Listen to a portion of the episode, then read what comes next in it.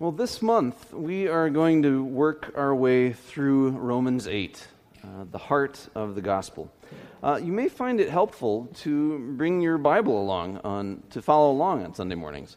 Uh, you know, for you to follow along as we go through different uh, scripture passages and take notes. Uh, if you have yours with you, go ahead and find the book of Romans, or if you don't, you can grab a, one of the blue uh, Pew Bibles that are in front of you there from the pew rack. Romans 8 is on page 1756 in your Pew Bibles. I really encourage you to read, take some time this week to read through the whole letter in one sitting. It, it's a lot to take in, but it gives you the whole sweep of what Paul is saying. The way we're reading it in worship is a little like listening to bits and pieces of a symphony. You know, just, you know, listening for, for, the, for a couple of minutes right in the middle of it and then skipping on, reading a couple, listening to a couple more minutes a little bit further on. The first audience would have probably have heard it all at once, read out loud in their little house church there in Rome. And of course, they went back and read it again and again and again and shared it with other people. And, you know, thousands of years later, we hold it as part of our Holy Scriptures because we recognize God speaking through Paul's words. Paul wrote this letter to the Christians in Rome, some of whom were Jewish in background, like Paul himself. Paul had been a Pharisee, a really religious guy who tried to follow God's law as perfectly as, as possible until he had an encounter with the risen Jesus that changed his life. Throughout his letter to the Romans, Paul describes a new exodus. He talks about how God brings us from slavery to freedom, from death to life. The original book of Exodus in the Hebrew Scriptures describes how God made promises to the Israelites and rescued them from Egypt, where they had been slaves for 400 years. The word Exodus, like exit, means the way out. God brought them out through the Red Sea, drowned Pharaoh's pursuing army. He protected and provided them for them throughout the wilderness. He formed them into a new community at Mount Sinai, where he gave them the law to shape their life together. He went with them on their way to the promised land in a pillar of smoke and fire. God called them to be a light to the world and a blessing to the nations. But like all of us, they didn't always live out their calling. They turned away from God to other things. They sought their own comfort and prosperity rather than helping others. They neglected the poor and the downtrodden. Paul points out that none of us can point a finger at others. We're all guilty of the same sins. None of us have a valid excuse for the ways that we hurt people and damage God's good creation. We all have fallen short of the glory of God. The good news is, even though we are faithless, God remains faithful. Paul proclaims that through Jesus, God is renewing his covenant with his people. In Christ, God says yes to all of his promises. Jesus is the Messiah, the Christ, the one we've been waiting for. He rescues us from sin and death and brings us into God's kingdom, God's rule in our lives. Now, Christ is creating a new community, led not by the law, but by the Holy Spirit. Right before the passage that we heard today, Paul shared some of his own struggle with the Christians in Rome. He said, I find this law at work. When I want to do good, evil is right there with me. For in my inner being I delight in God's law, but I see another law at work in the members of my body, waging war against the law of my mind and making me a prisoner of the law of sin at work within my members. What a wretched man I am! Who will rescue me from this body of death? Thanks be to God through Jesus Christ our Lord.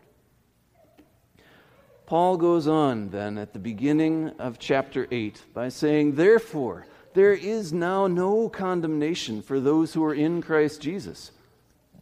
Because through Christ Jesus, the law of the Spirit who gives life has set you free from the law of sin and death. In Romans 8, Paul sings about the message of God's judgment and mercy. The Spirit sets us free from our sinful nature, which Paul calls our flesh. Now, sometimes people misunderstand these verses. They kind of pull a switcheroo on the meaning.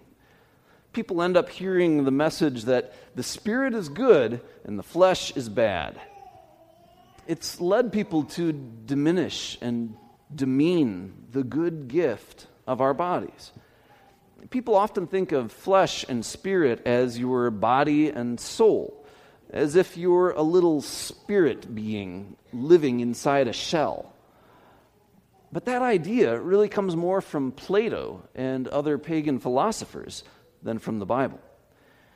That kind of misunderstanding is called a dichotomy, a word that uh, literally means to cut in two, di being two, and kotos being uh, to cut. A dichotomy splits you in two separate parts flesh and spirit, body and soul. But splitting yourself in two like that is not biblical, and it leads to all kinds of problems. Where do you make the split? I mean, how do you separate your flesh and your spirit? Do you really think that what goes on in your soul doesn't affect your stomach, your heart, your sex drive, and everything else? It does. Everything is connected. We are whole persons. We can't be split apart. So, how does it end up that instead of the true song of God's judgment and mercy, you hear this phony dichotomy, this troublesome lie that the flesh is bad and the spirit is good? Sometimes it's the religiously pure folks who promote this understanding because they don't really want you to really enjoy the good gifts God gives you in His creation. Gifts like cold beer on a hot day, or sweet corn in the summer, or sweet music, or a nice fat fish on the end of your line. Enjoying such fleshy opportunities could lead to dancing, you know. More often, though, this switcheroo has been done behind the curtain of the self esteem movement. Because you see, there couldn't possibly be anything wrong with someone so lovable, capable, and deserving as me, and you too. So if there's nothing wrong with you, then it must be the container that your spirit is stuck in. The problem must be your flesh. That's what's bad. Your spirit is good. So just follow your spirit or your heart wherever it may lead you. Sound familiar? That's the gospel according to Hollywood. Follow your heart. That false gospel can leave you confused about the goodness of God's creation. It can leave you chasing after some sort of spiritual feeling some oneness with the trees and the universe, rather than trusting God at His Word. But here comes Paul. The mind governed by the flesh is death, it is hostile to God. He's not saying that God didn't create humans good. God loves his creation. The flesh that Paul speaks of here is not your skin and bones and muscle, it's the power over you which pushes you to oppose God. We also know it as sin. Turn with me to Galatians 5, uh, verse 19. It's in your, in your Pew Bible, it's page 1815. Hold your fingers there in Romans 8 because we'll be coming back. But flip over to 1815 to Galatians 5. Paul says the acts of the flesh are obvious. This is starting in verse 19. The acts of the flesh, the sinful nature, are obvious sexual immorality, impurity and debauchery, idolatry and witchcraft, hatred, discord, jealousy, fits of rage, selfish ambition, dissensions, factions, and envy, drunkenness, orgies, and the like. You'll note in that list, it's not meant to be an exhaustive list, it's just, he's just saying, here's some examples these are not just sexual sins, but sins against God, against our neighbors, and against ourselves. Sin is not just bad things that we do, it's a power that holds us in its grasp. We know what's right, but we don't do it. Paul knew that struggle himself. He said, In my mind, I am a slave to the law of God, but in my flesh, in my sinful nature, I'm a slave to the law of sin. The law is weakened by the flesh, it's weakened by sin. The law is good and given by God, but it cannot give life. It was supposed to be a source of life and health for us, as Deuteronomy 30 says. God said to the Israelites after they received the Ten Commandments, I have set before you death and life blessings and curses. Now choose life so that you and your children may live. The problem is, we always choose death. We choose to go our own way, to live on our own power. We wander off into the wilderness in staying, instead of staying on the road God has made. We're like the Israelites. Three days after Mount Sinai, after, after getting to Mount Sinai. At the first bit of trouble, when they started getting thirsty, they grumbled and complained and wanted to go back to Egypt. They forgot to trust the God who opened the Red Sea for them. Even while Moses was still on the mountaintop receiving the Ten Commandments, they turned away from God. They made a golden calf and worshiped it instead. So God let them suffer the consequences of their actions. There was fighting among the Israelites, and a plague swept through the camp. Many people died. Sin leads to death. It always has, from the very beginning. When Adam and Eve ate from the fruit, God told them, Now death is going to enter the world. Things are going to be hard for you. So, the first thing to do, if you aren't interested in death, is to come clean. Be honest with yourself, with others, and with God. Do what basketball players do when they're guilty of a foul. You raise your hand and say, Yes, it's me. I did it. I'm a sinner overpowered by my own flesh, my own sin, which is so bent on its own way that it's hostile to you, God. This is me, God. I'm not proud of who I am and what I've done. In fact, I'm ashamed of it. That's the truth. When you're honest with yourself and with God, Jesus comes to you and says, Now you're talking. Have I got a deal for you? It's the deal of a lifetime. And folks like you who know they are sinners are the only ones who qualify. Here it is right now. All your sin, all your rebellion, all your fleshy thinking, I take on myself. You can't have it back. Instead, I give you what is mine righteousness, purity joy, and peace. You are not in the flesh, you are in the Spirit, the Holy Spirit. And because the Holy Spirit now dwells in you, you have new life, now and into eternity with me.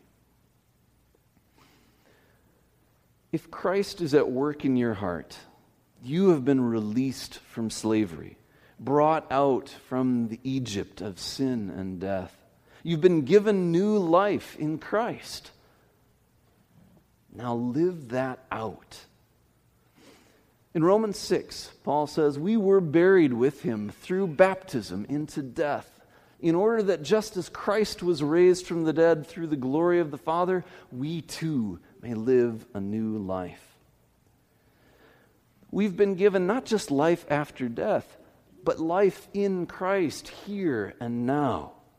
A new way of life, marked by honesty and forgiveness and love. In Galatians 5, Paul says, Walk by the Spirit, and you will not gratify the desires of the flesh. He goes on in Galatians 5 to talk about the fruit of the Spirit. These are some of the things that he lists. He says, The fruit of the Spirit is love, joy, peace, patience, kindness, goodness, faithfulness, gentleness, and self control. Sometimes when I visit people in their homes, I see the fruits of the Spirit listed on a plaque on their wall. But how much do we live out those fruits day to day? Is your life marked by a growing sense of love for your neighbor? Are you being filled with joy that spills over to the people around you? Do you have a, a quiet sense of peace about you even when you go through difficult and frustrating moments during your day? Is your life reflecting more and more of these fruits of the Spirit? Paul says, The mind governed by the flesh is death, but the mind governed by the Spirit is life and peace. If Christ has taken hold of your life, if you've turned yourself over to his care, then God sends the Holy Spirit to dwell in you, just as his presence dwelt in the tabernacle, the portable temple that the Israelites carried. God went with them in a pillar of cloud by day and a pillar of fire by night. He guided them, provided for them, and brought them to the promised land. When you are in Christ, you are a temple of the Holy Spirit. God's Spirit dwells in and among us. He goes with us, guides us, provides for us, and will bring us to our eternal home. A remade and reunited heaven and earth where all is set right. While we wait for everything to be made new, we live by the Spirit. What does that look like? Paul says, The righteous requirement of the law is now fully met in us who do not live according to the flesh, but according to the Spirit. When you live by the Spirit, you naturally do the things the law requires. Not to earn God's love, which is a free gift, but as a joyful response to what God has done. God gives you everything you need day by day. He's given His Son to die for you. He's come to set you free and give you new life, just as He is restoring all of creation. That's the heart of the gospel. Let freedom ring.